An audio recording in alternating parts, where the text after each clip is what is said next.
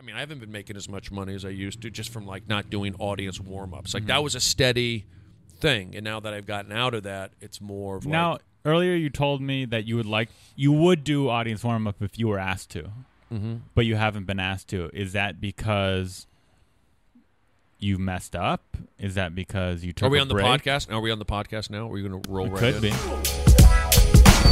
Stand Up Talk. Now, another offering from the Stand Up Talk Radio Network. I'm, I'm pretty sure that you have a way harder time getting through life than the average person, Ari. I, I, I don't know why anybody would listen to this. I know I won't. Ari, your advice single-handedly broke up my marriage. You're an awful person. You're 24 years old. Why would I listen to you? Why would you be giving therapy and advice to people who clearly need it? It doesn't make any sense, Ari. This is a horrible idea. You're listening to you're listening to Unlicensed. Unlicensed. unlicensed Unlicensed. unlicensed unlicensed therapy with Ari Manis. Let me just ask a question. Yeah. The podcast today. Yeah. You can ask me whatever. Um, what's this about? We so just talk. This You tell me. is no. This is a. I mean, we do. It's loose. Okay. We do just talk. There's tangents. Okay. But the theme of the podcast is, I help you with your problems. I give you advice. I give you therapy. You're giving me the therapy. Okay, good. I can Mm-hmm. use some of that. Yeah. I think everybody could. Everyone's got problems. That's, Yeah. That's the beauty. It doesn't matter how much money you have. Doesn't matter how much sex you're More getting. money, more problems. Yeah, it doesn't matter how good your life is. You got problems. Everybody does. Everyone has something that keeps them up at night. The, in my opinion, it's human nature to find something to be stressed about, even if you got nothing really to be stressed about. Um, I think that we are drawn to stress. Maybe some people get things done with a little bit of stress. Your back's against the wall. You Yeah. wait to the last minute. There's there's some of that. Me personally, in my 48 years, I've been lucky enough to be able to sleep well at night. I don't know mm-hmm. what it is. I'm not saying I'm a deep sleep sleeper. I'm saying that I am able to fall asleep. I would say the last my whole life, knock on wood, I've been a light sleeper, but I've been also able to fall asleep pretty easy, even after, you know, doing these stand up shows. Like some comedians have a hard time sleeping after shows, or you're at mm-hmm. the comedy store and you're there till 2 a.m., 2.30, and you get home and you're still wired or what have you. And But I'm able, for some reason, to get back into my, my home or my hotel or wherever I am and quiet my brain. I think Right. a lot, honestly, I think a lot of it's just like get into bed, look at the internet. You know, you think the internet helps you go to sleep? I think it does. See, yeah, For me, that's one of the big things that I would say keeps me awake. really. Yeah, because I'll be in bed and I'll be tired, but then I'll pull out my laptop or my cell phone, and then all of a sudden I'm in this internet loophole, and an hour goes by, and I go, "What am I doing? I was supposed to be asleep, but now it's three thirty in the morning, and I'm still surfing Instagram." Yeah, I'm not really at that hour. I'm not. I'm not reaching out to people. I'm not replying. I'm Yeah, not tweeting. I'm usually just, just, observing. observing, soaking in, and most of the time it's the same stuff. If you were to look at my search history, it usually is something about Baseball. Mm, no, I would say like walking. It would be like health benefits, walking, Okay. certain supplements, apple cider vinegar, iodine, and then I'll go on, I'll go on to uh, Twitter and check the news. I'm trying to get down to the bottom of it. I think the last few years, with it being so political, I would say the last three or four years or so, um, it's kind of I go home and I go straight to the internet, and it's not to entertain myself. It's to get to the bottom of things, to get the, the truth. So yes, I am Knowledge, expanding the brain. um, I wouldn't say knowledge. I would say information. Like I wanna, and I'm not some. It's not even a conspiracy thing. I'm not there Mm-hmm. like looking for conspiracy theories. I'm going there looking for the truth on on stuff. Right. So it's, finding the best solution to whatever thing you got going on. Whether Yeah. that be health, you want to know that you're doing the best thing for your health. Is apple cider vinegar the best thing? Maybe. Maybe it's one of the most natural, best things you can do for yourself. I think it's a good thing, and I research it. I constantly research it. I'll look benefits of apple cider vinegar, benefits of iodine, Now, do you- benefits of walking. When you look up benefits of apple cider vinegar, are you searching articles? Are you watching people on YouTube? What's your go-to I would say articles, articles? Okay. and it's all the same stuff. It's all digestion, alkaline. It helps lose inches, clean out my sinuses, help me get rid of sickness. So it's just kind of And you do that once a day, apple cider vinegar, um, when I'm living here in town, which is most of the time. Which is right? most 'Cause of you the don't go on the road that much. not like a crazy You're road not a road guy. dog. and I would like to be. I'd go You on would? the road more. Oh, I I, mean, I'd that. go on the road more. I go on I- the road with, uh, you know, I'm like middle of the pack road guy. I always assumed that you didn't want to go on the road that much, and that's why you stayed in town. But I was assumed incorrectly. Um, I would go if I had the gigs offered to me. right. If the money was right, if it was a good gig, Yeah, I would say gigs first, money second. Meaning, Right. like if I'm going to get offered the gig, I'm sure it's like okay money, Right. At least maybe. Um, but for you know the comedy store, we've been so lucky with it being crowded, popular, good numbers. Yeah. So you could play the main room, and I'm not saying anything that people don't know. yeah, The main room, you get a cut of the door. So yeah, the money's not bad, the money is not bad. So especially considering you don't have to fly anywhere. don't have to fly. You don't have to do an hour. You do an hour, but I you do don't an have. hour. But you don't have to. No, if you- you wanted to, you could do 15 minutes and go home. I could do 15 minutes and go home, and yes, There's no pressure to sell tickets. It's nice. It gets you money, but it's not all on you because there's other comedians. So if it's a dead show, oh well, that's too bad. yeah, And that's a nice feeling too, because when you're on the road and you're headlining, and the room's light, you kind of feel maybe a little guilt. You go, okay, well, yeah. You I feel you feel responsible. Yeah, So yes, exactly. So you can be here, and then the other thing is, for me, I'm from Los Angeles. I grew up here. It just, it, it, it, it. Not saying it makes sense. It's just easier for me, and then also with, yeah, just growing up here and go doing activities here. It just to be able to go to the comedy store and not have to deal with that extra hassle. Yes, it makes it better. But ultimately, as a stand-up comedian, you got to go on the road. You've got to expand your brain. You've got to expand your reach. You need to be on different stages, different cities. You need those experiences. I just think we're we are in a unique situation here at the comedy store at this time in Los Angeles. yeah. And uh, I mean, I've been lucky enough to be able to. I took advantage of that late night spot. Yeah, you could do a 15 minute and get out. I think most guys who do the end, that last spot, you know, the Don Barrises, the Brian Holtzmans, Yeah. myself, and I think back in the day, you know, it was um, Sam Kinison. Sam Kinison did it.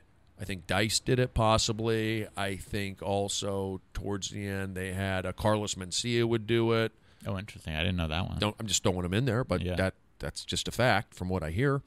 So I I tr- I filmed my special in that main room. So I, That's I right. did a one hour special in Yeah. that. So I really took advantage of that.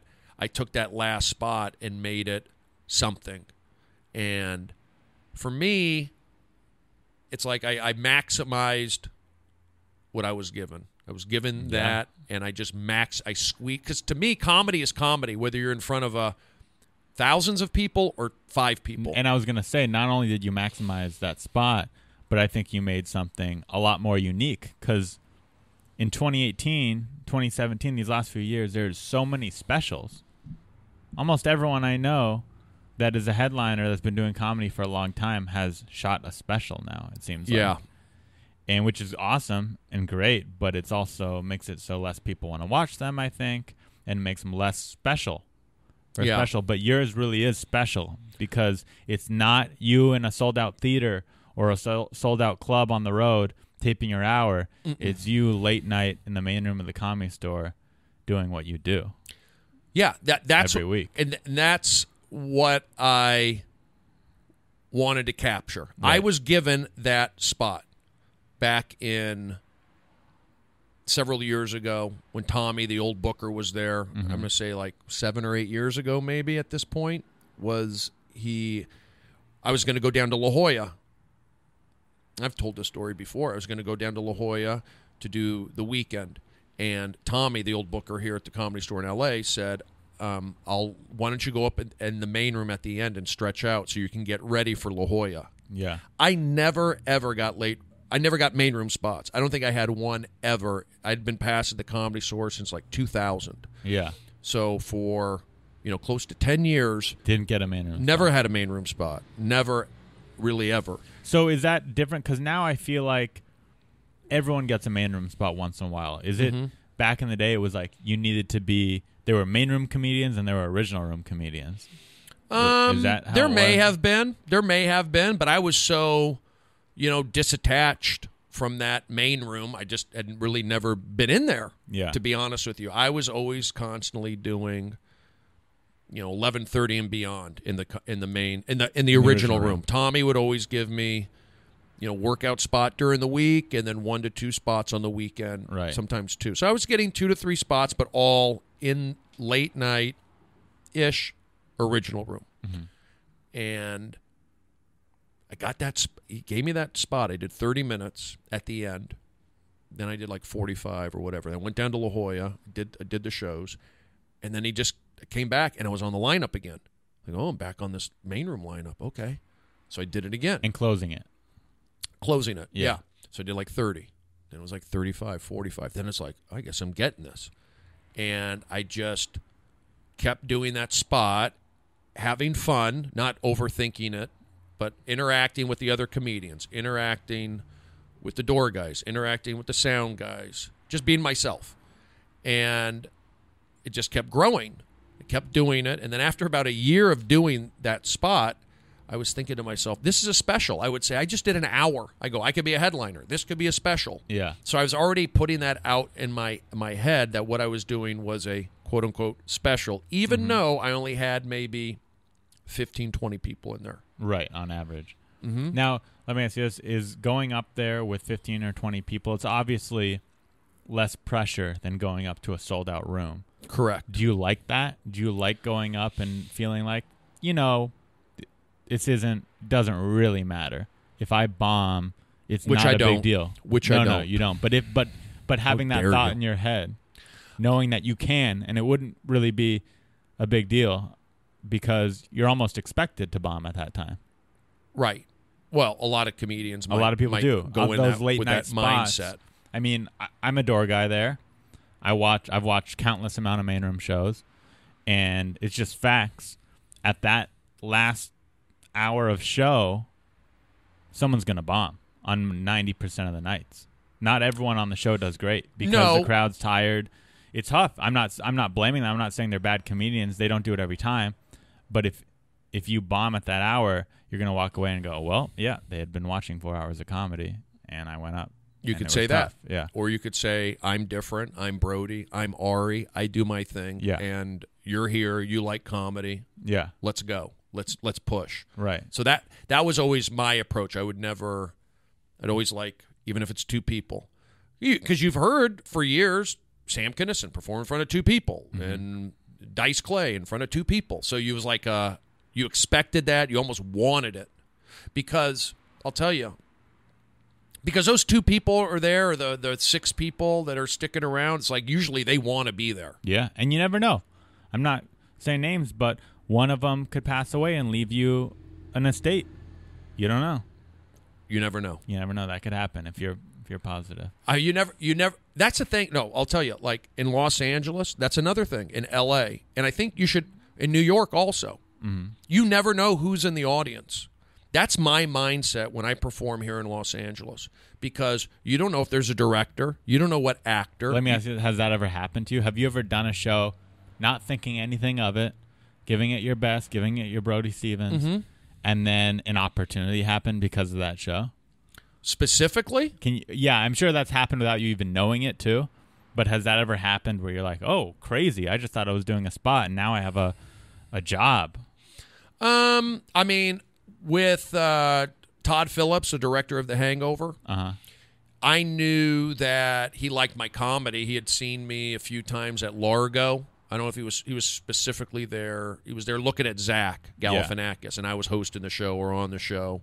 So I heard from a few people that knew Todd that he was a fan of mine. Brody, Todd's a fan of yours, and this is like before The Hangover was uh, happening. Yeah, he was still a big director. He directed Road Trip, Old School, Oh, I love those movies. and uh, some other ones also. But so that's an example. And I've also heard stories just people being at the comedy store. You never know, you know, guys who who are seen at the comedy store. So for me, being in Los Angeles and never know who's in there, especially in that original room. It's so dark. Somebody could be hanging out in the back. They see you. So I always keep that in mind. That's why I never like I always like try to bring it. Yeah. Um, the late night spots, you know, sometimes you get people in there too, but I think it's funny. Like, I get up there, and yes, if there's like eight people, I'm not, yeah, there's no stakes involved. It's like I'm completely relaxed. It's hard, and lately it's been a little more difficult because the shows are so good. Mm-hmm. So there's no like, you're saying like, oh well, somebody's got to do bad late at night. Well, Not, the- not at- necessarily. yeah. lately, I would say the last couple years or so, the shows are so good, and if they keep them tight, it's like they're they have no the audience has no chance to leave. And I also feel that because comedy's so much more popular now, and the comedy store's popular, people don't realize they can leave, or they're so into comedy they're just sticking till the very end, and they don't realize when I go up, I'm going to do close to an hour. Yeah. Whereas they're used to like, oh, this guy's going to do 15 minutes, we'll go home, and it's like after a half hour, he's still on, and you could tell like they want to leave, they want to go, and and you have to learn to not take it personal. It's not Right. because they don't like you; it's because They've been there all night. well, they've been there all night, or they're tired, they're jet lagged, they have babysitters, they have parking. There's so many different variables for them to get up and go. And no, it doesn't feel good. You understand it, but I, I could see like a, a more established comedian, like you know, like Sebastian. He's probably not used to people getting up and walking out in the middle of the set anymore. It doesn't happen. So I'm sure you've told this story a million times, maybe, or maybe you haven't. Maybe it's not interesting, but I don't know it. Is uh, how do you know Zach Galifianakis? How did you meet him? how did I meet him? Yeah, how how would you become friends with that guy? Did you start? Did you Um, start together? Somewhat, yeah. Well, I was in New York, so I, I spent three years in Seattle, ninety four to ninety seven, Working at at uh, Comedy Underground, Comedy Underground, but also working at Red Robin. Red Robin, yeah. and for the Seattle Underrated, Supersonics. in my opinion. yeah, burgers, fry refill, I think whatever they're you good. do. Yeah, Yeah, I uh, unlimited fries, it's un- good. it was. Uh, I worked at the original Red Robin, the original, which was in Seattle. Is that still the there? I wanna no, go there. It's Oh, no. gone now. Bummer. It's gone. That's sad. But I worked at the original, and I did uh, fry refills, salads, the burgers. I forget all the burgers, but yeah. So I did that, and then I worked at the Seattle Supersonic Arena selling T-shirts. So I learned to public speak in Seattle. I called the radio stations in Seattle. I did everything I could to public speak, to learn to talk, to go for it On I- purpose. On purpose. You were you had a conscious thing in your head. This wasn't I oh I'm happy to be learning public speaking. You had a conscious thing in your head. I want to do public speaking type thing. Yes, because I had to get over that fear mm-hmm. of of being out in the public, going for it. You know, if you want to be a comedian, you got to do that. Yeah. And then I would, you know, I was listening to Jay Leno's book, and he said, just get a job where you're talking. Oh, So- I didn't know that Yeah, like book. public's talk. It doesn't matter. It's a good tip. Yeah. So even waiting tables, you're communicating, you're talking. You're not like sitting in your, you're not in an office. You're not in your little cubicle. You're dealing with people. And then I did cable access in Seattle, public access. So twice a week, uh, Tana and I, my friend, Samoan friend, we would do live cable access. Your own show. Our own show. And this Are is, these can you get do you have access to those? Do you still have tapes of Yes. those shows? I have about a hundred of them. Are they good? Like it'd be fun to cut those up, put little clips out. You know what? There are. I believe me. I've thought about making a best of, and I I think you can certainly pull some some moments. some moments. It's crude. It's it's a it's loud. It's pushing it. I, I don't think it would fly today necessarily, It makes it Um, even better. but uh, it prepared me for doing live television because we were live in Seattle, and back then, this is nineteen you know nineties uh, Uh, five and ninety six. They had cable, but like sixty channels. That's it. Yeah, so so, a you- lot more people watched it. a lot more people watched it, and then especially in Seattle, King County was the second largest public access viewing community per capita. New York was number one. King County was two. So they were able to got a lot of viewers. And I would walk around Seattle. People would know me, Brody, Jews and Samoans. Yes, they would know. So I had fans. We had fan mail. We Wow. had some T-shirts, and this was like email was just kind of coming about. AOL was around, but no podcasting, no Sure. you know my uh, MySpace and Twitter, Twitter, none of that. right. So if that was around, you'd probably have a giant Seattle social media presence. yeah, it was it was it, was, it would have been different. But I learned to uh, be on the fly, put out energy, play to the cameras, have a good time.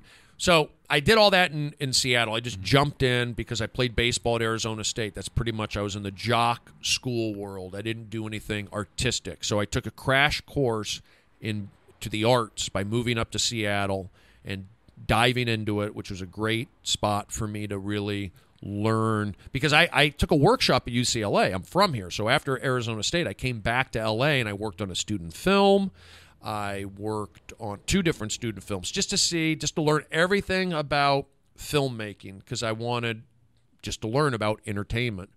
And I was taking a workshop at UCLA, a comedy workshop. Sebastian took it. He wasn't in it. He took it later, but Sandy Seashore. That's class. right. Yeah. so she taught it, and it was like every Wednesday or whatever. I drive to UCLA, and I was excited to do my two minutes in front of my uh, fellow classmates. So I, I, I wanted to see if I liked it. That's why I took that workshop, and I did. And I would do the workshop, the two minutes, talk, whatever, and then I would drive by the comedy store and look at it and go, maybe one day I'll, I'll get to be in there. And I grew up, you know, in the valley here, but my mom dated Jack, who lived over on Alta Loma, over by down the street from the comedy store. So even as a kid in the '80s, I would still see the comedy store from the balcony. I'd look yeah. out. I could it's a known mon. yeah, it's an yeah, entity monument, right there yeah. on that Sunset Strip. That energy and the lights and all Yeah. that stuff. So even as a kid, I would see that. I knew That's some- how the La Jolla one was for me. I grew up in San Diego. It was like we'd. I just drive by it occasionally. I just remember it. Exactly. Yeah. Yeah, there's something magical, something Yeah. happening there. And I wasn't ready for it, but I knew I just knew something was there. And then when I took the workshop, I drive by and I go, maybe one day I'll do it. And then we had our grad with the graduation took place there in the original room. It was packed. It's like on a Sunday night, all my friends. And I did well, felt like I was a comedian. People giving me business cards. And then I did a one open mic, supposed to do open mics, and it was out in Chatsworth, out in the valley, and it was just like Awful. yeah, it was like a typical Valley open mic. Yeah. But I knew after that first open mic, I go, I don't think I want to go this route. I could tell, like, this is, I didn't want to go that path. I just instinctively being in the Valley and then having a guy who I didn't know Especially after in my home. Your first show before that was this hot OR. You know, some people they start their first times at an awful open mic, so that's kind of they go, "This is how you start." But Yeah. you had done a hot show in one of the best rooms in the world, Correct. so going from that to a Valley open mic, you're like, ah, "This is not." Yeah, and I wasn't Good. like I, I. It wasn't for me. I wasn't saying Right. like others shouldn't do it. Just Right. my particular situation, growing up where I was living, and going to that and having that kind of open mic, dreary L.A. whatever energy. I go, ah, I'm not gonna. I don't want to do it. Let me take another workshop. So I took a business of of comedy workshop. So I wanted to learn more about stand up and how the clubs were run and and contracts and all that. So I learned everything. And he said, uh, Danny Robinson, who's still uh, he's Tiffany Haddish's manager, manager or agent, but I think manager. Yeah. He said, if you want to do stand up, get out of Los Angeles, go to a smaller market because I was. I had no support system other than a couple friends. I just had no idea how to go about doing it Yeah, other so than so taking you a class. Decided Seattle. Yeah, it was either Phoenix or Seattle. Phoenix, I had no just when I went to college, no feeling for artistic support. But Seattle, my dad's brothers lived up there, and they said, "Why don't you come up to Seattle? We really support the arts up here." So I researched it, and they had that Northridge earthquake. I was just spinning my wheels, and they had that Northridge earthquake in February or January. I remember that. I was a little kid. Yeah, and uh, literally like a week later, I got in the car and just drove to Seattle, and that's so I started my Seattle stuff. went went for it. Took my baseball background, education background, support of my family, to like go up there and, you know, I I, I was very like doing the work, not thinking like in the stars. You know, Right. of course you want to make you know, but I was into like doing the work and Yeah. and having laughter and all that be a be a result of it. So I moved to New York. Joey Diaz is the one who told me. Was it hard though to to leave Seattle when you kind of had this following and this from your show, your your public access show? Were you thinking like, man, I could just stay here and kind of be a Seattle guy, or were you you knew the whole time I need to get out of here? Um, no, I wanted to go because I felt like where I started, I feel like at the comedy clubs, like they, I, I worked at the comedy underground. I worked the door there. I, I sat the audience. I made the announcements. I was so nervous to make the announcements on the the mic, even the the off mic. I didn't even do those. Clay, the guy, the, the other manager, did it.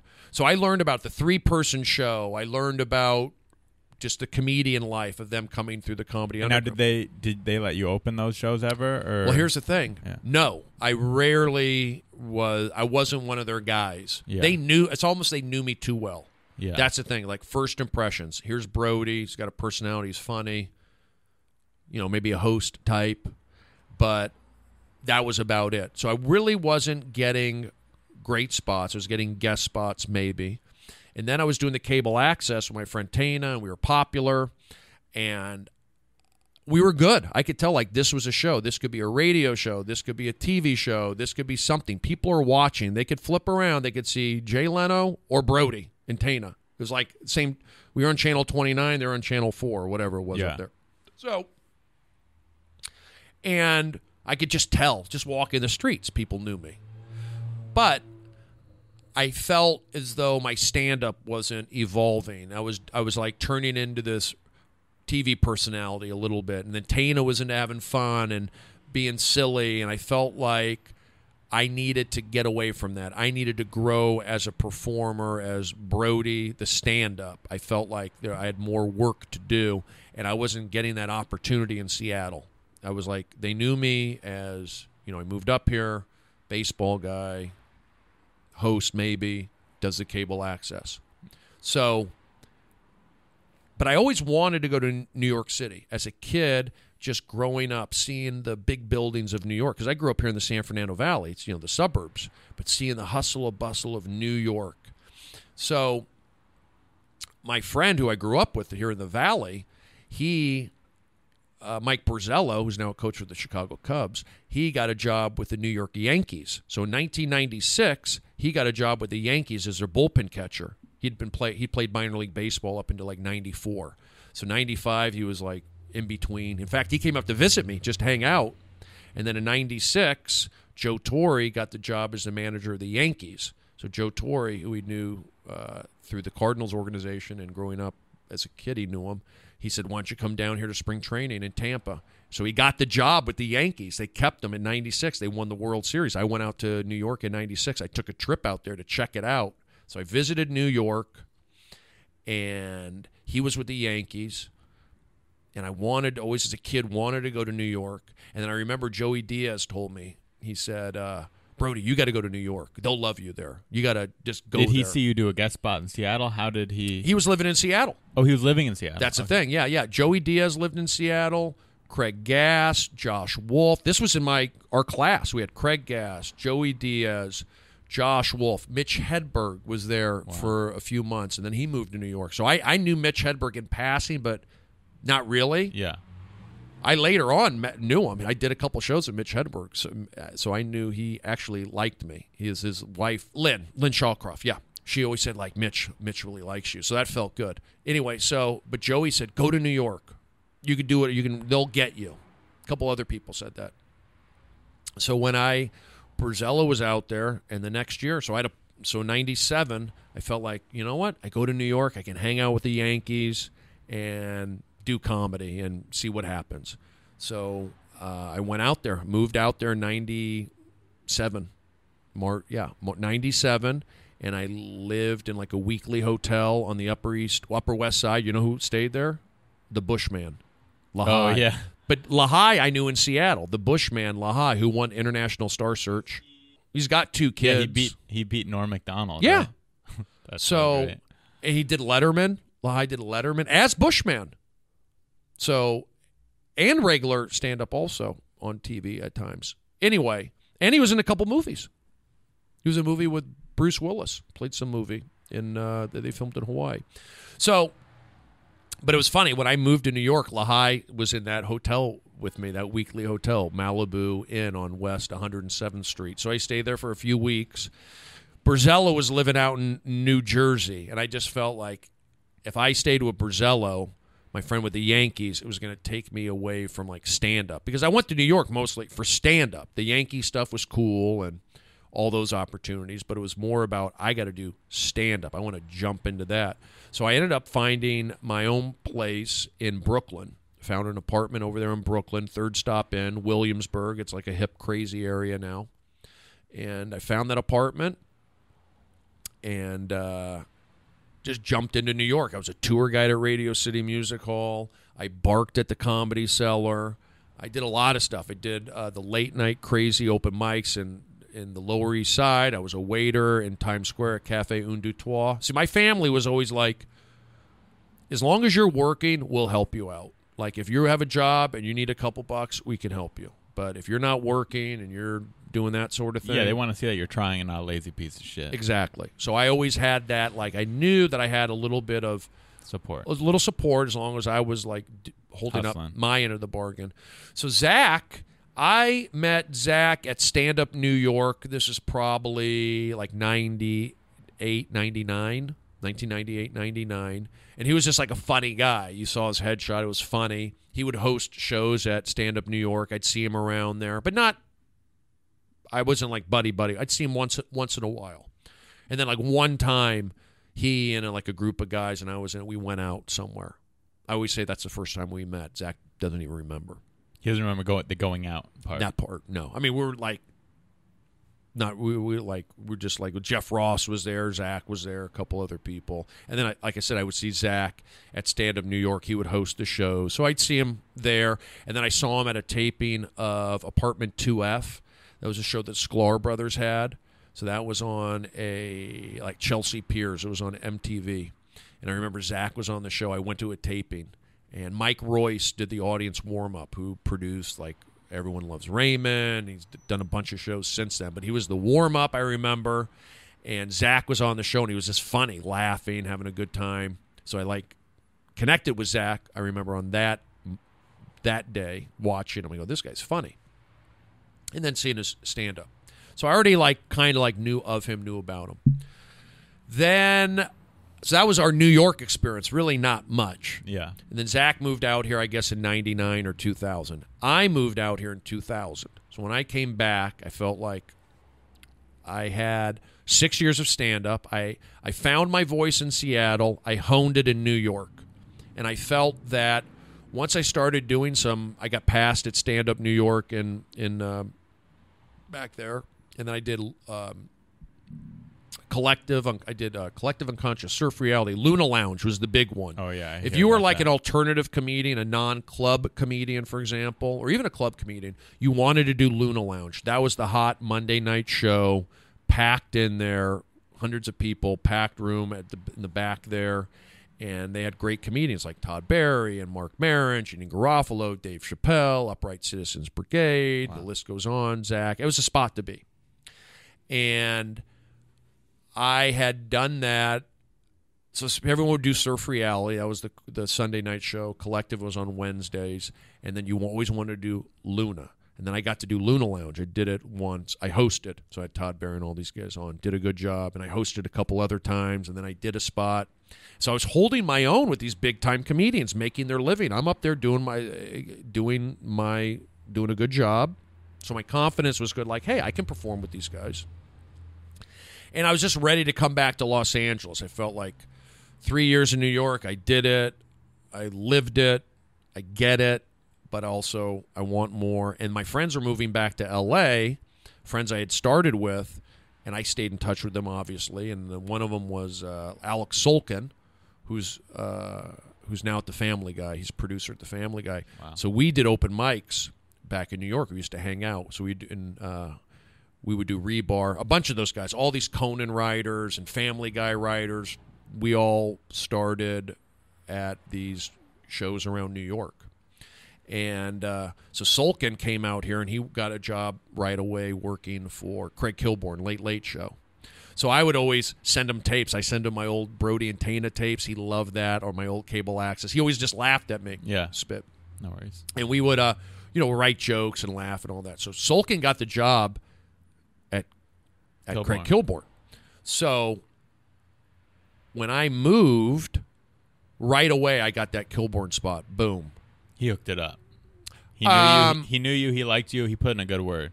Yeah, I don't think he like hooked me up, but he. I mean, I knew the He other got writers he got also. You in the, he it got didn't you in hurt. the, in the door. It didn't hurt. Yeah. You know, but I, I would come and visit anyway, even before I would moved out here. I'd, let me come by CBS television. Now, City. you did stand up on Craig Kilborn. What'd you do? Yeah, Yeah. Yeah. I did stand. I did three. I ended up doing three sets, three different times. I came back. I They did it. liked you. Yeah, yeah, yeah. And so I did that. And the other thing was I also did Comedy Central Premium Blend. Now, how did I get Premium Blend? The bookers of Premium Blend booked Luna Lounge. So Luna ah. Lounge was booked by Jeff Singer and Naomi and Joanne, Joanna, who was at. They were all at Comedy Central. So by doing Luna, it kind of like got like me a in- showcase. Correct. So it got me into premium blend, and then also I did my Kilborn. So in 2000, I know we're talking about Zach, but I'm kind of like just giving my old thing here. In 2000, right away, boom, Kilborn, boom, premium blend, boom, passed at the Improv, passed at Bobby Lee got me passed at the Comedy Store, and then I was passed. I think at the last. Where'd Bobby Factory. Lee see you? To where he's like, you got to come to the store. Bobby Lee saw me somewhere, or I think it was my friend Adam Gropman, who's still around. We just did a show like out in uh, Pasadena, like a rehab group. So Gropman was a guy who ran a show called uh, Cafe 101, which is at the 101 Cafe over here on uh, Franklin. Oh, so I he did a, did a, yeah. a show there. hmm He did a show on I don't know whatever night, Tuesday or Thursday nights, and he would book like Patton, Sklar Brothers, So it was, a, it was a good show. yeah, it was a good show and good comedians, and I I did it. Zach would do it, so I, I met Zach again there, and I knew, and then Gropman would put me on. Gropman was like a character guy, funny guy, good writer. So he he would say like I live next. Bobby Lee's my next door neighbor, so he would he would tell Bobby Lee about me. So somehow Bobby Lee saw me, or I got recommended. So Bobby Lee got me the audition at the Comedy Store for Mitzi, and I think I got it right away. Somebody said like I don't think she. I, I think I got passed right away. I don't think I had to go. I didn't go through multiple auditions for Right. Mitzi. I did it once and I was like passed. So it was like Full you're- circle. Yeah, you're like you're in, and I, it, I was basically you know getting super late night spots, but it didn't matter. Yeah. Now that I'm in and I'm like, okay, that's cool, but so those I would say like 2000, 2001. So I should see Zach at the yeah Cafe 101. I might have said hello or whatever, and then we went to Chicago Comedy Festival. So that was in Chicago, like year of 2000. Zach was in it. I was in it. uh, A bunch of comedians, but that's where I really hung out with Zach. Like we started hanging out. We So you bonded. we bonded in Chicago. Went to the baseball game, did shows or whatever, and then like the next festival um, later that year, 2001 or whatever, was in Vancouver. Went to Vancouver. Zach was there, and that's where we really started like playing around on stage. I'd be up there. He'd say stuff to me. I'd say stuff to him, like funny, whatever, like going back. And the crowds loved it. And then we ended up, so that was in Vancouver. And then we ended up doing that kind of thing at Largo, messing around. And then Zach started messing around. He got good at it too, like going out on the street, bringing people in, doing crowd work. So a lot of that was through me and him playing around. And that's probably where a lot of those, uh, you know, maybe Todd Phillips saw me later, you know, those those early years. So that's where I became friendly with Zach. I would say Chicago Comedy Festival really bonded, doing stuff, and then Vancouver really played around on stage, and then I was doing the audience warm up. Now, how did I get the audience warm up at Fox Sports Best Damn Sports Show? That was from doing another show here in L.A. at uh, Amagi or Miyagi's, forget the name of Never it heard of that. right there at the Gower Gulch on Sunset and Gower in that area, next to where they did Tiger Belly for a few years or Tiger Lily. Anyway, did that, and Rich Williams and Brian Burke ran it, and it was basically like a bringer show, and they did it in the back there. Uh, the, the the sushi place. So I do that like on Wednesdays and Sundays. Chelsea Handler would do it. They get you know this is a long time ago, early two thousands. It was bringer show, but they also had good comedians. Correct. Yeah. But I would always end up hosting, so I never had to like bring anybody. I remember my birthday there. My sister came down, some other people, and then Rich Williams was on the show, one of the bookers, and he and he kept telling me, Brody, I've got this uh, I'm working on this sports show at Fox, like a Saturday Night Live or for sports kind of thing. He was telling me about it, and I remember one day I called him or he called me. I was like on the 405, and he said, "What are you doing tomorrow?" I go, "Nothing." He says, "You want to come down to Fox Sports and talk to the audience?" I said, "Yeah, I'll do it, of course." So I went down there. It's 2001, so this is like July of 2001, and I went down there. I, it was like 40 people on a metal bench, all these paid audience members, and uh, like Deke, the, the Tom Arnold and all those guys were on the show, and I did the practice show for like a hundred bucks or whatever. They said, "You want to come back tomorrow?" I go, "Okay, we'll do it again tomorrow." I did it tomorrow, and then they said, "We're going to use an audience. You want to do it?" I said, "Yeah." So it's like my first job, regular job. yeah.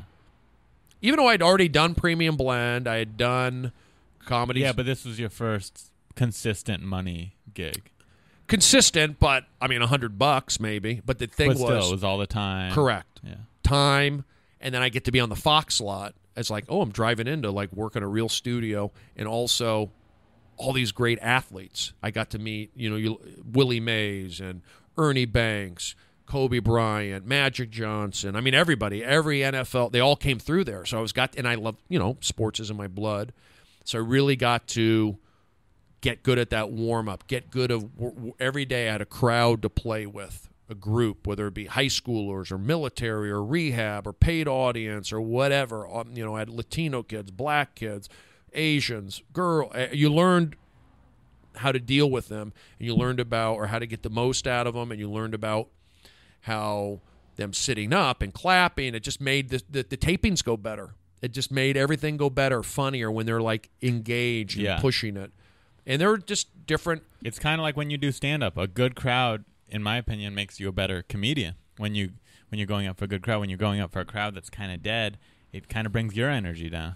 Right, but you can't do that, and I'm not going to do it on a paid gig. I don't care. I don't care. This is real. These are lives. You're going to come in here with bad. I'll, I'll do it with five people in the audience. I don't Yeah. need 20 people slouching. I'll take five sitting up. I can do it on my own, and that's what I would show. Like even later on when I would do, I'd learn about. I, I clap. I, I remember I would do this at at at, at midnight. I was with Com- Chris Hardwick at Com- Comedy Central. The, the crowd is like not clapping. I go, "This is how you clap." I show them and I'd be one guy filling it up. I go, I'm one guy. That shows you energy and clapping. I'm one guy. So can we all work together to make this show good? And then it's good and it keeps growing and then we get giveaways. You get to do this. Always it was constantly had to give pep talks a lot of the time. But it worked. So anyway, I learned a lot of that at Best Damn Sports Show. Like again, we did ended up doing a thousand shows, but pretty much every day, I'd drive to Zach's after because Zach lived over on the west side. He was this before he was married and the serious girlfriend and all that stuff. So I would uh, be done around like four o'clock or whatever. And then I instead of driving Go back to the out. valley, I'd go to Santa Monica. We'd hang out with Zach. We'd go out to eat. We write jokes, laugh around. And this he had his own show coming up on VH1. He had a couple movies, and uh, it was just fun, like doing stuff Yeah. and uh, you learn like Zach was like super funny guy and a good guy and all that, and that that's kind of where that happened. And then the hangover was Todd Phillips looking at Zach and then saw me, so I got to do that, and then I, and then Hangover Two, and then some other things, and also I had my show on Comedy Central, and I knew early on. Like Zach always wanted to do some kind of show about me. I want to produce a show, so I knew in the back of my mind he always Yeah, liked was me. yeah. So those that's where those kind of seeds were were planted. So and long, long story short, I kind of like threw in giving you the Zach background, giving you New York background, L.A. early beginnings, and Seattle. So this is good. Yeah. Uh, so I want to know. I want to skip to now. Skip to now. And you recently went off all medication. Wait, oh, you're talking about right now? Right now, right now. Well, I went off all meds on slowly, Slowly. and and I'm not saying that I won't go back to them, but I personally, my own choice. no, I think it's good, but it, it just it's interesting. How do you know? You told me. Oh, Uh, okay. no, but I find it to be interesting because when I first moved here, before I knew you and when I knew you, I'd say a big part of your identity, at least on stage, was I'm on meds. I'm I'm I'm under control. I'm on medication. It was a Right. big part. You, you always talked about it, on and off stage. It's funny. You- it is fun. No, of, of course. because people don't always talk about that stuff. sure you're open it's funny but it it's still it's it's a it's a big life choice getting off of meds that you've been on for years and years and years and Yeah.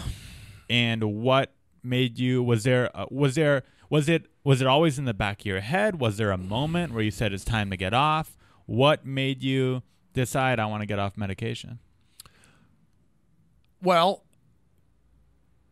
I'll tell you what. Well, here's the deal. I'll tell you why I went on them to even begin with. I never ever took any medication. Nothing. When I played baseball, I went to high school. I didn't even knew what that stuff was. Yeah, I did like th- arguing with my sister therapy. That's normal. I think kids fighting. Maybe you go to Yeah. a family counselor. I did that. just sister though not parents I didn't really argue with my mom and dad. I mean, a little bit, but it was more me and my sister. Got it. So my, you you, know, still struggle with that to this day a little bit oh yeah, yeah that's, and I, I, I, again, I have my own feeling. We can go into that, but that kind of thing. The, uh, so my mom was into that sort of stuff, like self help, uh, somewhat, and then even a sports psychologist. My mom. I went to when I was in high school for I went to a sports psychologist to help with my baseball. I don't know if it worked. Who knows? I've never even heard of that. Yeah, they have. Not them. this isn't a private baseball coach. This is a sports psychologist to help your mind get into yeah, baseball mode. correct. Now, Correct. okay, now I, I need to go And they- and that- in that- this that- tangent. Are they just is a sports psychologist essentially a psychologist that calls himself a sports psychologist? Probably. Like they're not really talking about baseball in therapy session. They're just doing kind of regular therapy that'll hope hopefully transfer. Yeah, I think this guy knew some sports somehow or knew something. Uh, he just found his niche. yeah, he but he was a probably like he was probably like a fantasy baseball guy and said, "Okay, I'll." Uh... But I remember I went to that guy. You know, these days every major league baseball team, every professional team, they have some kind of mental skills guy. They have team psychologists. They have team mental skills guys and motivational. There's a whole thing. Yeah. So I, I was on that. This is back in like 86, 87. So I was I was ahead of that. Okay. So, but that being said, never took any medications. Never had any, other than a typical Jewish kid, divorced parents. Yeah, you weren't perfect, but no, you were fine. I was fine. yeah. I was, I was. To me, looking back on it, as just a typical Jewish kid. Whatever you want. When you you could tell, like when I say Jewish, you know, like goofy at times or like maybe a little neurotic. correct. Yeah. Which, if you're not around other Jews, people might think that you're weird or like something's wrong with you. Or or if you're around other Jews, they might think that's normal and you're supposed to get therapy. there's like there's a lot of there's those different you know schools of thought. So I went I went to Arizona State, played baseball. Never was never like depressed or weird or th- never thoughts. Never, never in high school either. I'm normal, de- nor- Normal guy. for everything that I just said, normal. College, normal. Now I didn't have normal relationships, dating and all that stuff. I was kind of like had my own issues with th- those sort of things, like intimacy issues maybe and relationships. That and that's probably for a number of reasons. You can go in that on another podcast. So never did it. Never thought about it. Never knew about it. So then when I moved to Seattle, this is um 24 now. It's interesting this happened in Seattle because uh, So dark up there. that's what I was going to say. Yeah, isn't there's a lot of depression and suicide in Washington State. Yeah, I mean, I, I never even, and I still don't. I don't. I never had suicidal thoughts. Right. I'll, can I go on record saying that? Yeah. So, I went to Seattle and I started doing my comedy. I mean, now I'm after life, after college. I'm not playing baseball, and I would do comedy, and I was getting laughs up there, but the laughs were like laughing at me, laughing at me getting frustrated over a joke not working, me getting it like didn't feel good. I, di- I would do my stand up, it didn't feel great, but people liked it. Okay, my jokes were all right, but they they laughed when I reacted to that. But it didn't feel great necessarily. Then on top of it, living alone, a new life in Seattle, even my own apartment, trying to find out a lot of like ruminating thoughts sometimes, like stare not staring in the mirror, but just like I didn't have that regular schedule. You know, I was like got to create my own world now. I'm on my own. Yeah. Yeah, it's your first time maybe living as a An adu- independent adult, not in school, nothing. Right. But I still wasn't, yeah, I wasn't that alone, to be honest. I had family and I still had, if I, I wasn't desolate, mm-hmm. des- destitute. Right. You weren't alone, but Correct. you were an independent adult. But I just had more time to be in my head and stare, like, l- worry about stuff that didn't matter almost. Anyway, so get up there and I would do the comedy, wouldn't, wouldn't like the feeling. And I forget why. I, I just started like, I wasn't depressed, but I would start, you know, maybe anxiety would lead to depression, ruminating thought, nothing bad, but enough to where, and I wasn't a drinker and I wasn't a smoker, and I just started doing coffee. So I started taking coffee in Seattle. That's where I learned to drink coffee, double tall, non fat vanilla Home of Starbucks. latte. Never went to Starbucks because Starbucks was like totally not liked. Was all about independent coffee houses in Seattle. So I went to Uptown Espresso. That was in Queen Anne. So I went there.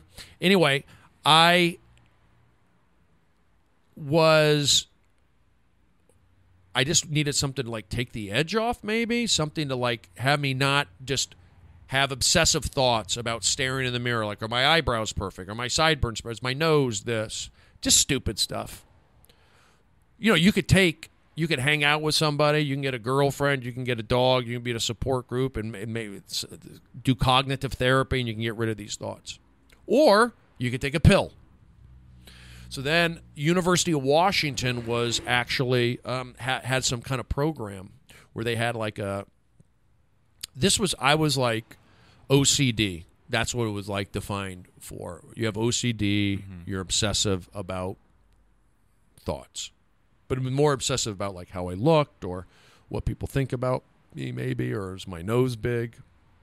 On top of performing and not feeling great, because remember, I never performed in college Right. Because didn't have just getting for whatever for it. reason. For whatever reason, I didn't perform. I was into the sports world, and then when I went to L.A., I performed, but it was you know within the parameters of that UCLA workshop. Mm-hmm. So now I've got the freedom. I'm accountable for myself.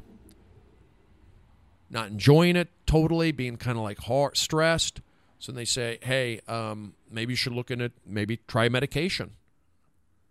you know, do the cognitive therapy, but try and take the edge off. There's stuff out there.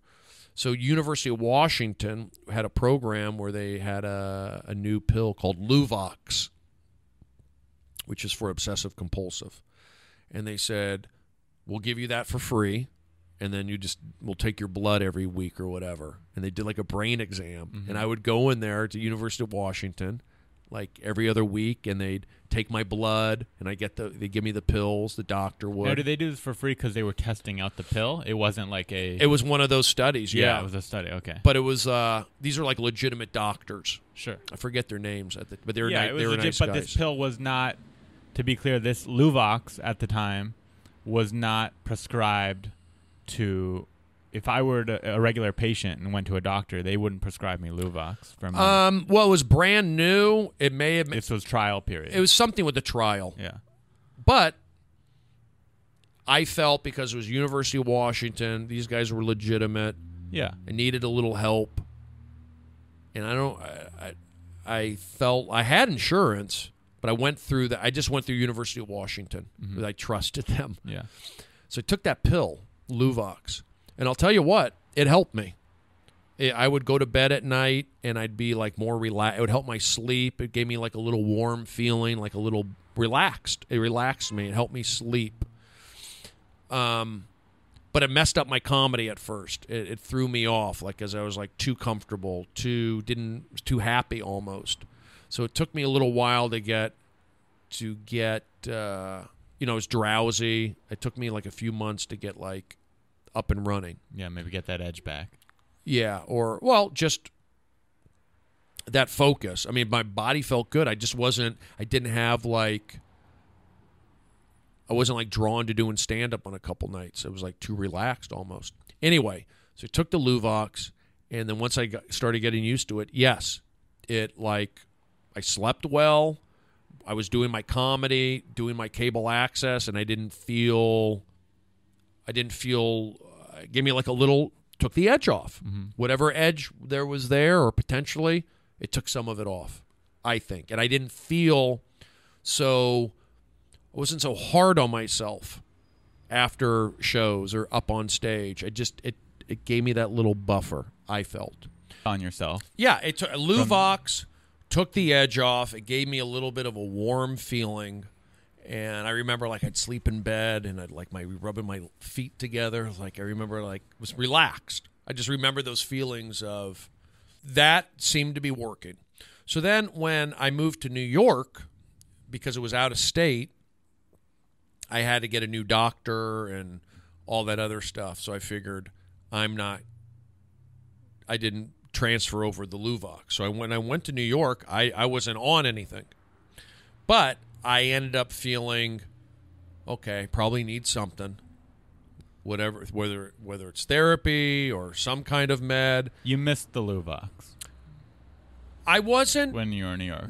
not to be honest no not really and and here's the other thing i didn't know the dangers if you want to call it of like changing meds or stopping meds Yeah, this was, you know, 20, 30 years ago. It wasn't as studied as it is today. It wasn't as much knowledge and info about it like there is now. right exactly so when i went to new york i really don't i didn't have any like time when i was like jonesing i need a i need the luvox or just didn't do it and then when i started yeah maybe getting in my head again and like i need to talk to somebody I did talk to, uh, did have a psychologist that I spoke to. My mom encouraged that, of course. And then I did look into taking some kind of something to quiet my brain, basically, is what I needed or what I was looking for. So, this particular doctor out there, she said, she even tried me on Ritalin, tried me on Ritalin and that may have helped me. I don't know. Like for focus, I couldn't really tell. Didn't really, to be honest, it didn't do much for me. And then they tried me on a Zoloft, and I remember I took it and I was like sweating and didn't like the feeling after like a week. I stopped taking that. So I did make attempts to take something, but for the most you didn't part, find anything that did it for you, basically. Of the or you, you tried a couple things, they didn't work. Tried a couple things. They didn't work but i was able to also you know function and enjoy new york for the most part. Towards the end i started getting down on myself. New york can do that to you for various reasons. I remember i'd walk around and i'd see you know, happy people, couples eating. Well, I'm just kind of like walking the streets, going to do, uh, you know, bark at the comedy cellar or go be a tour guide at Radio City, whatever. I was just seeing those things, but I didn't have, you know, my career. I had no idea where what was gonna things were gonna be like in the in the future. So I didn't have any kind of like confidence other than I had my show in Seattle or I'm a funny guy in the Lower East Side or I'm a interesting tour guide. So m- towards the end there, I wanted to come back to LA. I don't know if I don't know if a med would have made a difference, but I just think I was just ready to come back. So when I came back here, I was kind of like quote unquote med free. And then I remember I started working at Best Damn Sports Show, and then the internet started coming around. I started like doing a newsletter for my for my fans, and then Facebook was coming around, MySpace, and I started kind of like I felt like I needed something to take the edge off. And now I wasn't a, a pot smoker back then. I didn't smoke pot. I didn't drink very much, and I was maybe one or two coffees a day. So you know, some people self medicate with pot or drinking. I didn't really do that. So my doctor said, Why don't you try this pill, which was Celexa, which I think was like a better version of Luvox. They're similar but different. So you had Celexa, but there were sexual side effects supposedly and some other things. And now Celexa kind of morphed into Lexapro. So most people know Lexapro, but Lexapro came out of Celexa They're originally. very similar. Similar, yeah, but less side effects. Less side effects. So, pretty much back on that merry-go-round. So, Celexa turned into Lexapro, and I was basically on it for like 10, 12, 15 years for the most part. Very, varying dosages. But I always wanted to get off it because I just felt like my mind wasn't fully clear. Because whenever I missed a dose or went down, you could like, oh, feel like feel normal almost like my old self a little bit. There was like, oh, got a little. I'm not so sleepy, or I'm not so drugged up. If you want to feel that, we're not saying like Lexapro made me feel that way, but a little bit, You just clouded. A little exactly. Yeah. And I, I was. That's why I always would want to like lower my dosage, like because it gave me more energy, a little more life. It still had so it's trying to find that right balance because I was always wanting to get off it. Usually, and uh, always sleeping well. No major, you know, issues or anything. But uh, I mean, I, I had a mistake. I did go off my meds. I mean, that's why a lot of a lot of that was in my television show. That was back in what 2007 or eight or whatever Yeah, that was. and that was all about me kind of wanting to taper down.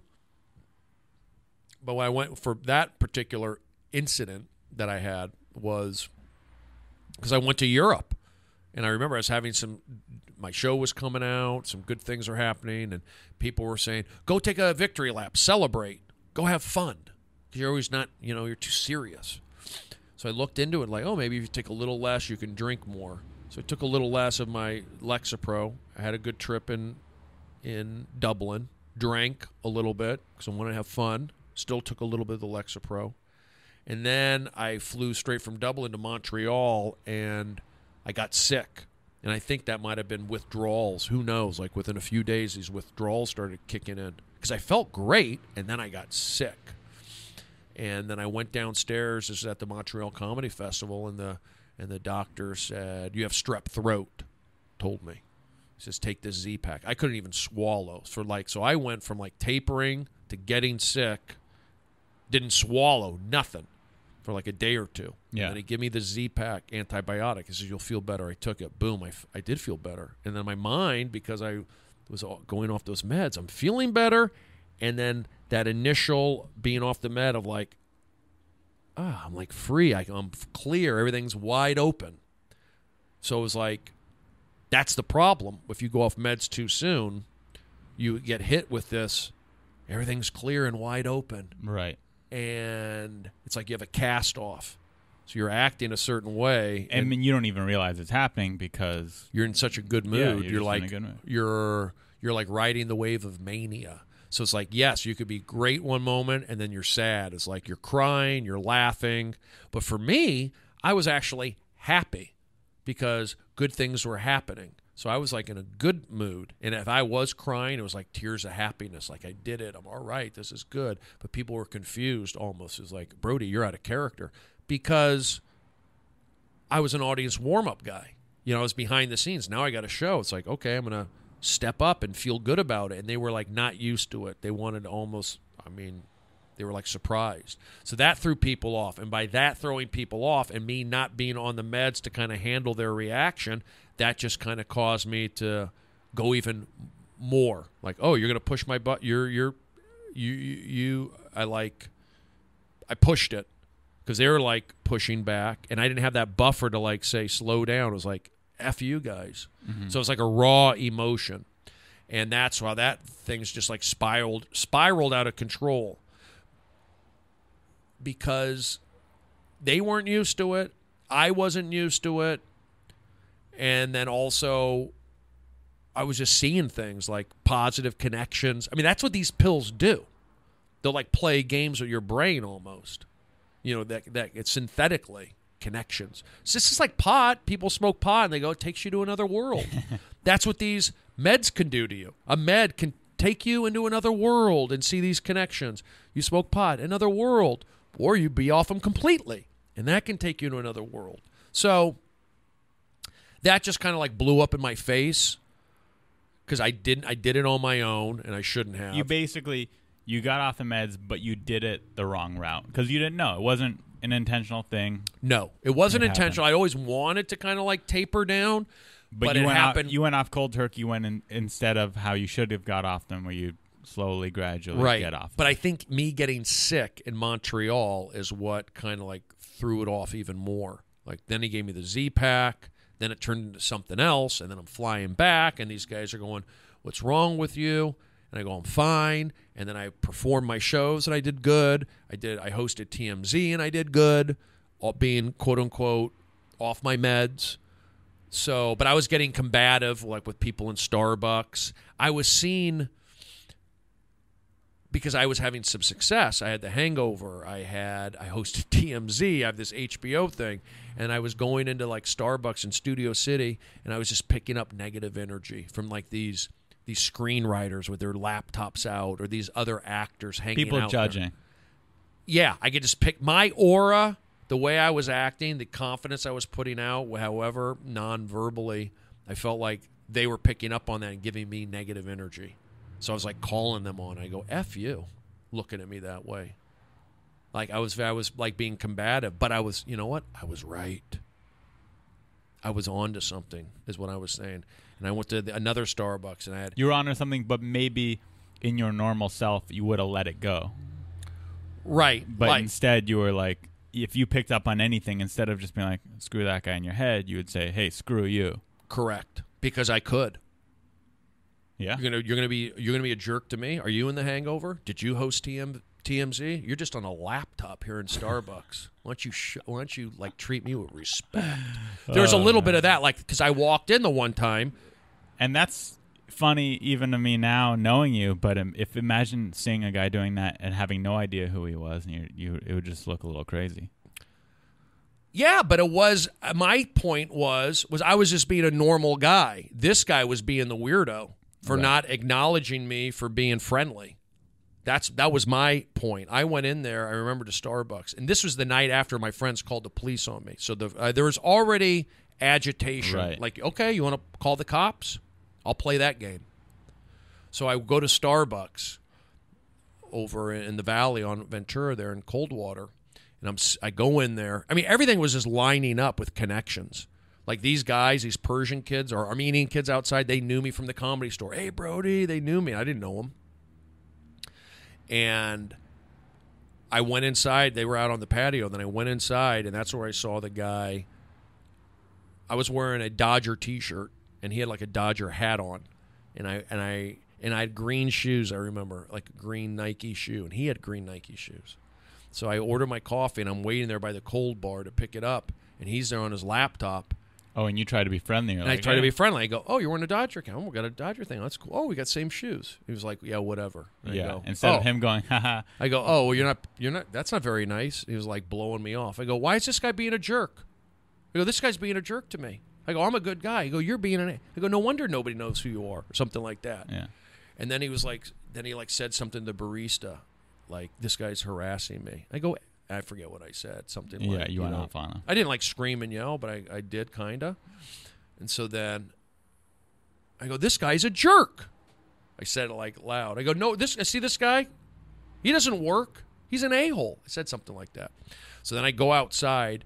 And then I go, I just caused a scene in there, and these guys are like laughing. I go, Yeah. they're, I go, Yeah, they're going to call the cops on me because they already. I can tell. I just knew. Yeah. And so then, and I remember I went back in there to like, and I, I, and I said like that guy's a jerk, and then some other guy thought I was calling him a jerk, Oh shoot. and I go no, not you, him. It was just like there. Here's the Just deal. a little bit of a scene at Yes. a public place. Yeah. Correct, correct, correct. And so then I went outside and I go, they're going to call the cops on me. And so I go when the, when the cops call, the cops come, I go film it. That's what to I the said. to the kids. Mhm. Yeah. and uh, the cops came. They came up to me and they uh, they handcuffed me right there at the Starbucks, and that's when they started like. I told them exactly what happened, and I told them what happened the night before with the cops coming over, and I basically said that, you know, I was just I don't know if I, I might have said I was adjusting my meds, maybe, but they handcuffed me. And then they waited for the sergeant guy, the head guy, to ca- come over, and I told him, I said, like, what happened, and I'm surprised they handcuffed me. And they let you. me There was- go. when there was a, you know, no violence was ever ever happened. They handcuffed you because someone called and said, "Hey, this guy's yelling and making a scene." mm-hmm. You'd think, you know, there's no violence, there's no threats. You weren't you didn't you weren't saying I'm gonna beat your ass to anyone. I may have said that, Oh, but yeah, they handcuffed me. Yeah. And then the, the police guy came, and I told him. I told him the story. I was uh, I was honest with the two cops holding me. They're like holding my arm. I go, I go. I didn't. I go. I just made a mistake. You know. I, I, I said I'm adjusting my meds. I go. I talked to this guy. He he says this. I I, I said something back. I, I I forget what it was. I'm Right. such in a better place right now. yeah. So the guy, the head guy came and he talked to me. He says, "Promise, like to chill and no, no, I'll, you know, no problems." I go, "I promise," and he let me go. Yeah. They like unhandcuffed me and he let me Yeah. go. So Yeah, you didn't commit a crime.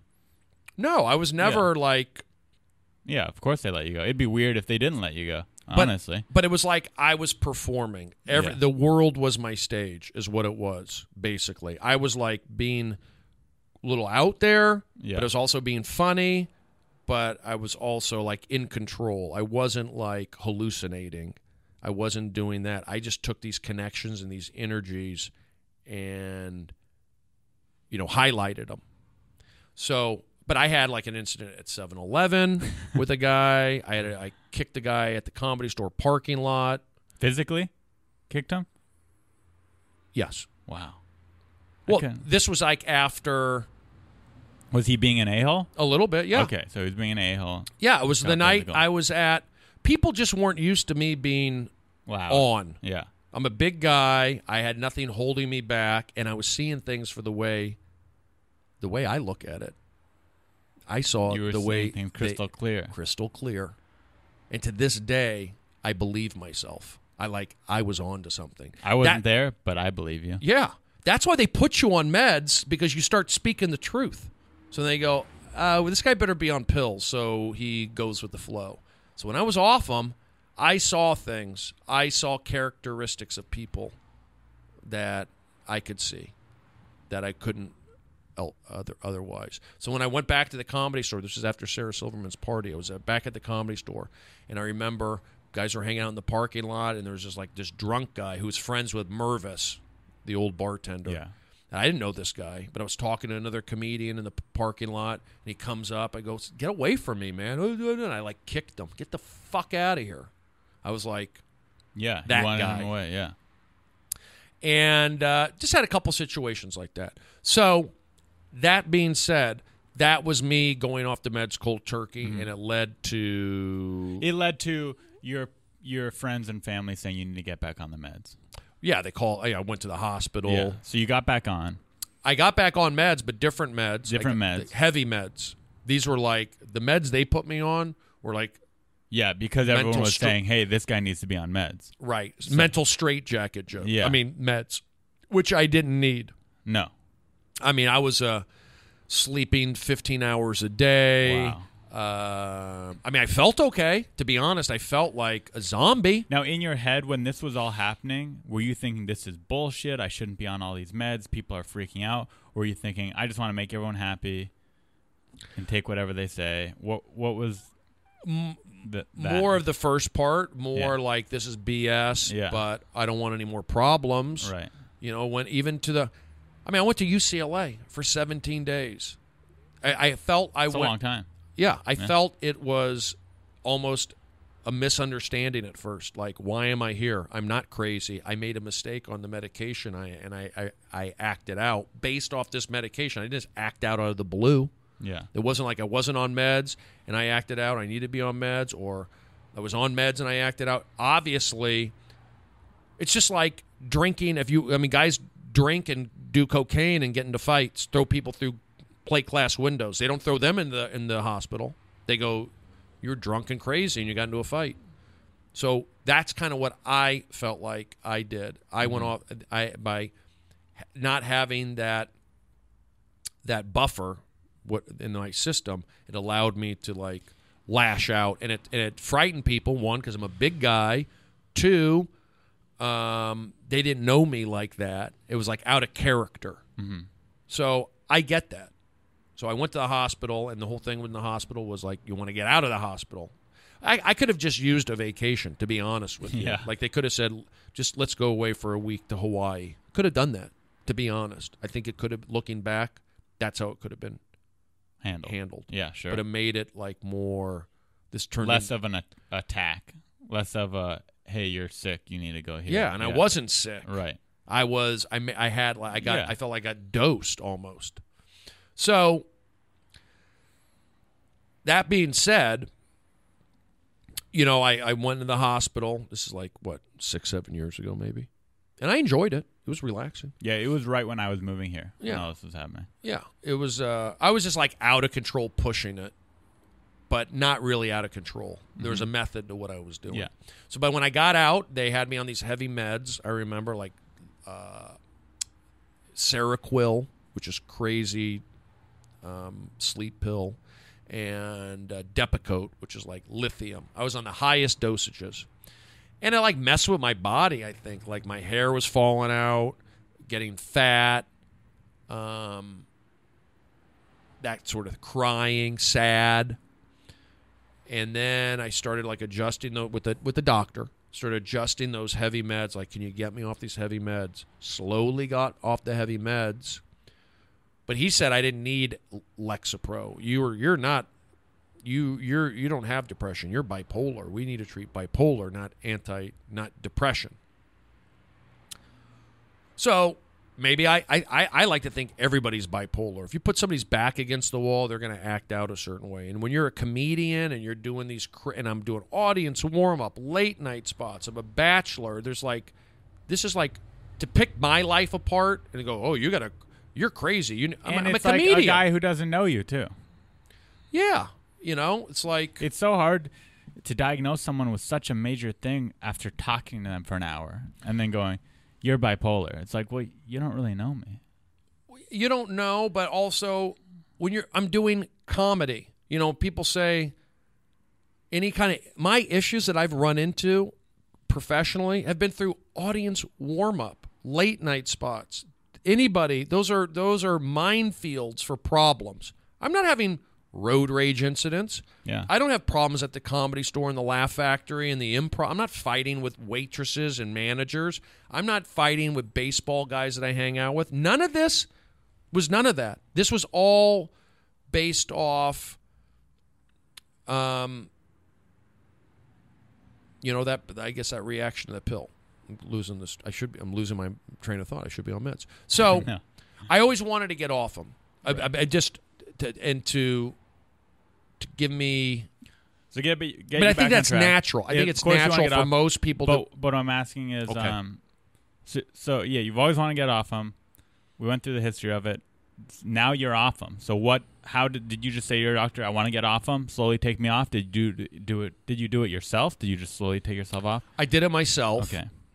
part of it was my insurance was at, running out, so I had to get that renewed. But I still had I still had them. But even before that, I was kind of like tapering. Mm-hmm. I was tapering. I felt okay, and I felt more alive. And then the the thing was, I was just hearing too many negative stories of people on medication like Lexapro, Prozac, and like violent guys like you know people causing problem like oh like a killer. They're on meds. They're on this. And then also going to the bathroom every night feeling feeling um, you know you had to pee all the time. Felt a little bloated and sometimes chest pains. Didn't feel great physically necessarily. And i was on lamictal which is a I mood remember that was my favorite one when you mood said on stable. stage, "I'm on Lamictal." Lamictal. It's a mood stabilizer, anti-epilepsy, Lexapro, and a little bit of Klonopin if and when needed. So I said to myself, want to get off it because of the negative connotation with the with the antidepressants.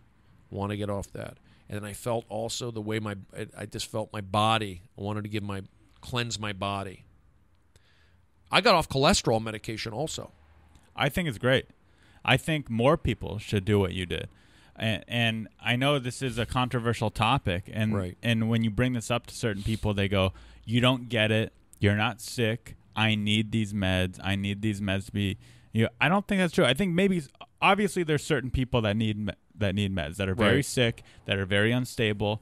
But I think it's very overdiagnosed, and I think most people would figure it out without meds. They would have to. You have to move on with your life. You have to be a functionally functioning member of society. You have to get along with people and get a job and work to live. And people fall back too easily to their addiction on pills or to not wanting to overcome these problems on their own.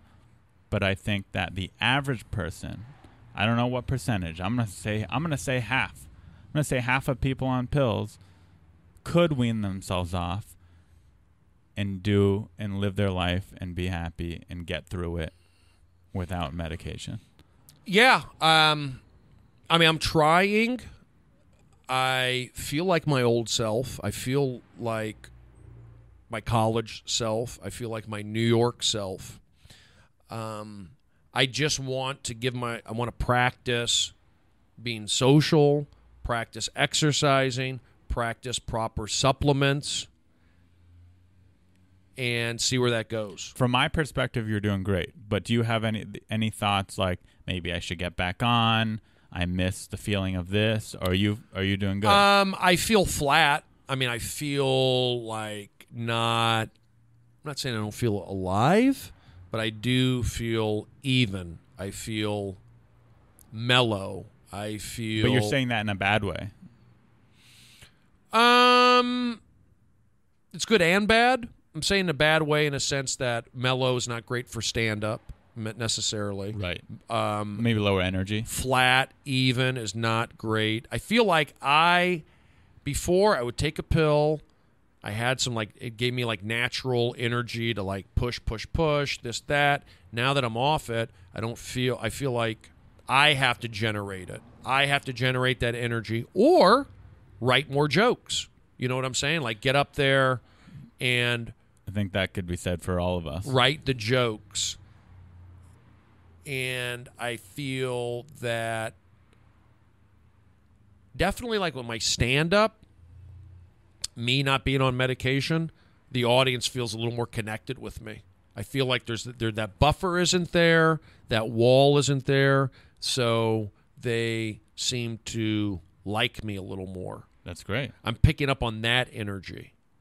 Like in in I think that's that's great, and not only is that great, I mean, what's the most important thing in your life? From my perspective, it's comedy. for the and most if you're part. connecting more with the audience, I'm con- I feel yeah, it's it- helping the most important thing. Yeah, and it's it's new. I feel like I have to rewire my brain, also do the jokes, and Change is good. I mean, I think the worst thing for me in comedy is when I fall into this routine of doing the same, feeling the same, doing the same, nothing's getting mixed up. right. So I think that'll only make you grow as a Change is comedian. wor- change change works, but you look at the guys like you know the Joe Rogans and all those guys and Bert Kreischer and all them doing like sober October and health and training and you you see that and you go you know what I'm going to try that see see see what that does. They're doing it. I'm going to practice all the prop like nutrition, getting steps in, just and for me. Um, I feel different, but people seem to think like they can't tell. Like on stage, they can't tell like whether I'm on meds or not. Nobody can tell, but I I can tell, and it's uh, instead of me like relying on connections and energy and this and that and boom boom boom and I'm I need to like it's forcing me to get back to my jokes. I got my and they're laughing at my jokes. I'm doing well. I'm up there, and I'm saying my jokes. They're laughing at. I don't have that extra stuff for them to deal with that might like freak them out with oh he's sweating or he's yelling or he's Yeah, you're a little more yourself. a little mellower and I'm bringing bringing people in it's bringing them into me. So i just give them the joke boom they laugh. And i'm up there and it's like okay i feel all right. Um, i mean that's a big thing.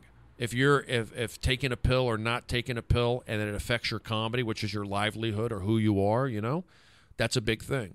So it's not like i need a pill so i could not get road rage or i need a pill so i can go to the mall. I need a pill so i could sleep. It's not that.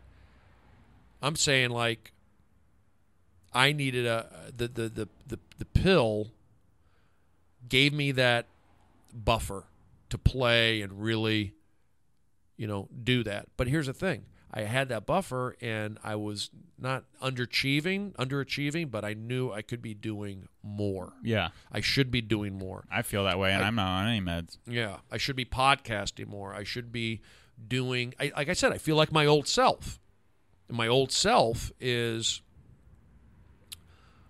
you know doing stuff appreciating things like i almost feel like i want to go back and see movies now i want to go um, you know travel i don't know yeah. go to the beach even just feel think like i have some of that and here's the other thing it's not to say that I won't ever go back on medication. I may if I go and get my cholesterol looked at and it's through the roof. Okay, and I'm trying natural stuff. I might have to. I don't know. Consider that. Or if I'm having. But it's nice to know that that you can go off and be okay.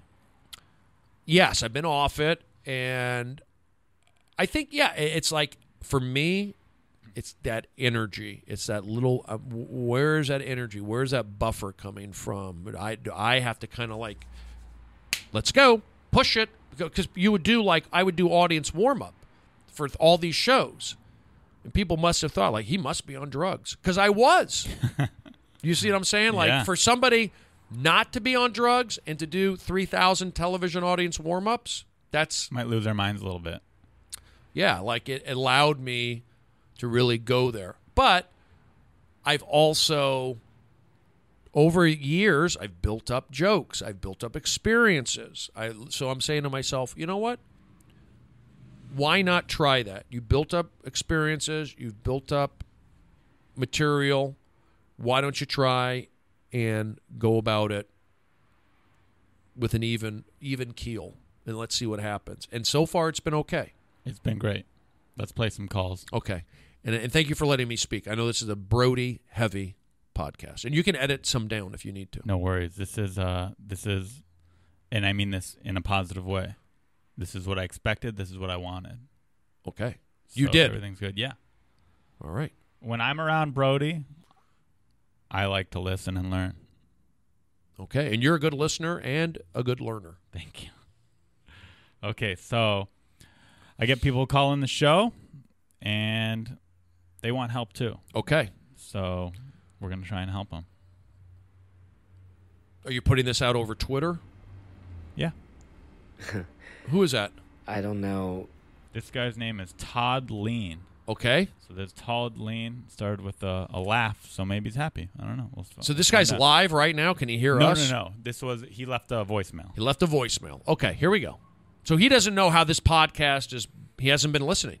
Not to this episode. Got it. Not yet. Go ahead, caller. I don't know how to ask for help because it's not like anybody can really change what happened right now. I mean, I'm dating this guy who is HIV positive, Homosexual. Okay. and he he's afraid I'm gonna leave him. But he also wants me to leave him at the same time because he thinks he's diseased. And we know we can't change anything about that. So he's just always gonna be like that. but how do I be supportive and help him or or protect myself? Wear a condom, right? I think that's great advice. Wear a condom. Um, Protect yourself. That's what they always say. But condoms aren't foolproof. You know, there's still that you have to. Do you love this man enough to know that there's a good chance you will get HIV from being with this person? I mean, if you wear, you got to be smart. I mean, wear a condom. But even if you were condoms break, things happen.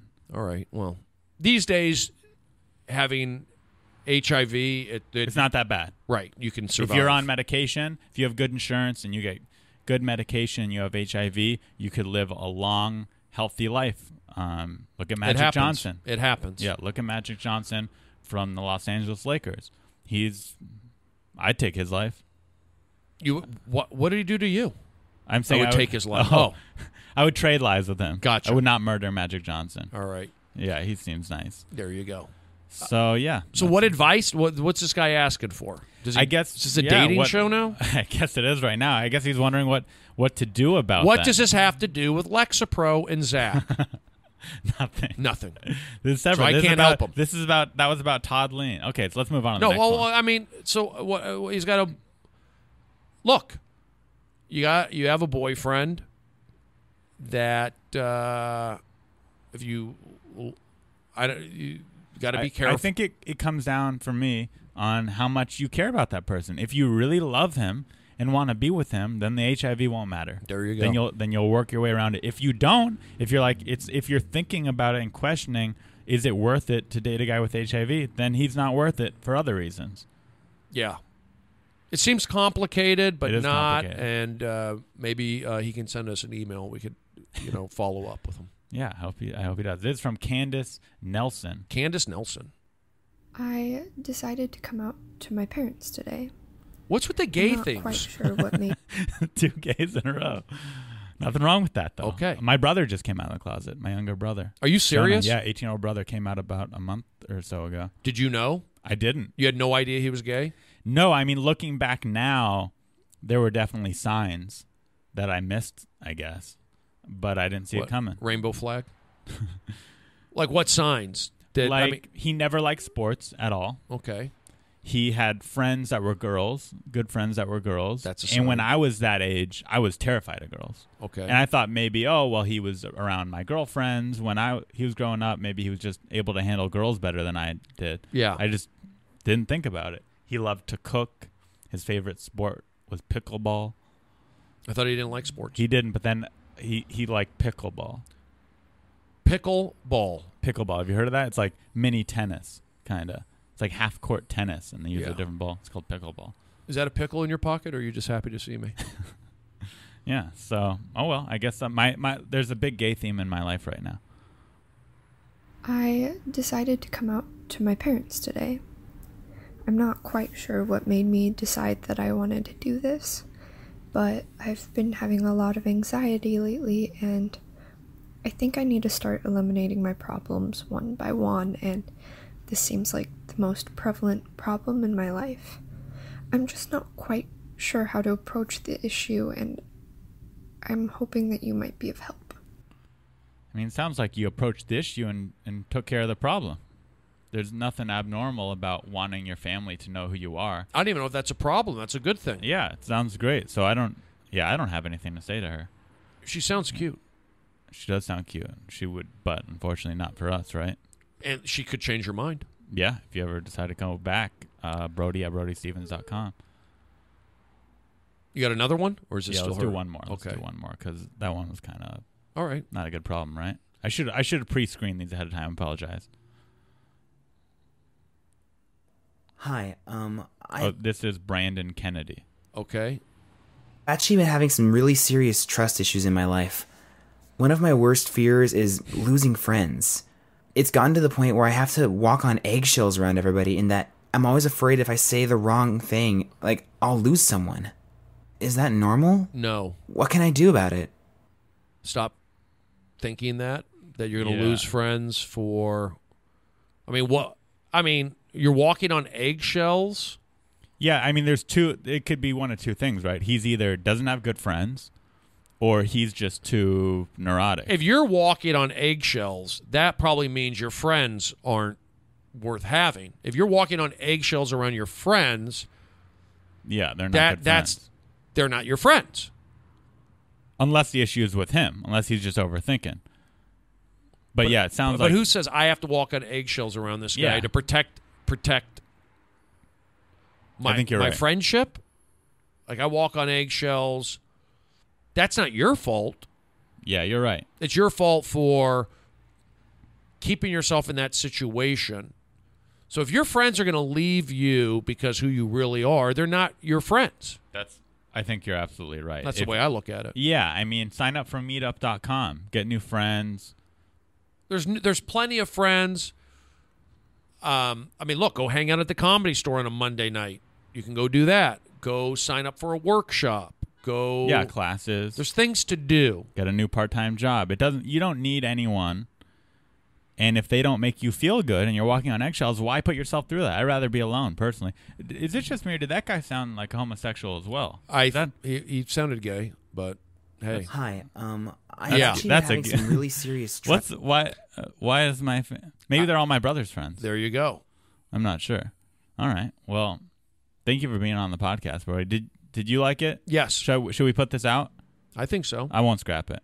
We're keeping it. It's I would good. say the only negatives, if there were any, would okay, maybe I talked a lot, maybe I meandered, maybe they got the point.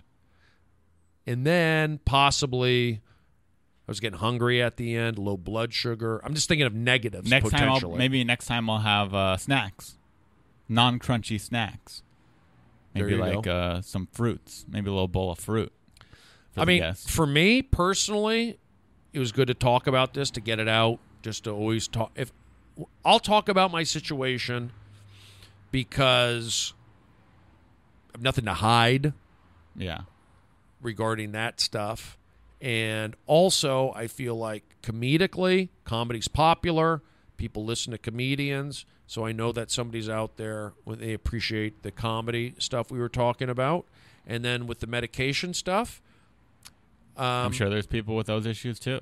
That sure there's it. people with those issues also so again my thing would would be like m- maybe i talk too much on No, this podcast I don't think so. that would be my only takeaway like yeah but other than that it was you know thera- it was therapeutic, Therapeutic. for me I appreciate you coming over to the studio. I appreciate you being here. Thanks for coming on. you got it ari Have a good one. ari manis Follow Brody Stevens. yes Brody Stevens at Brody Stevens. Everything.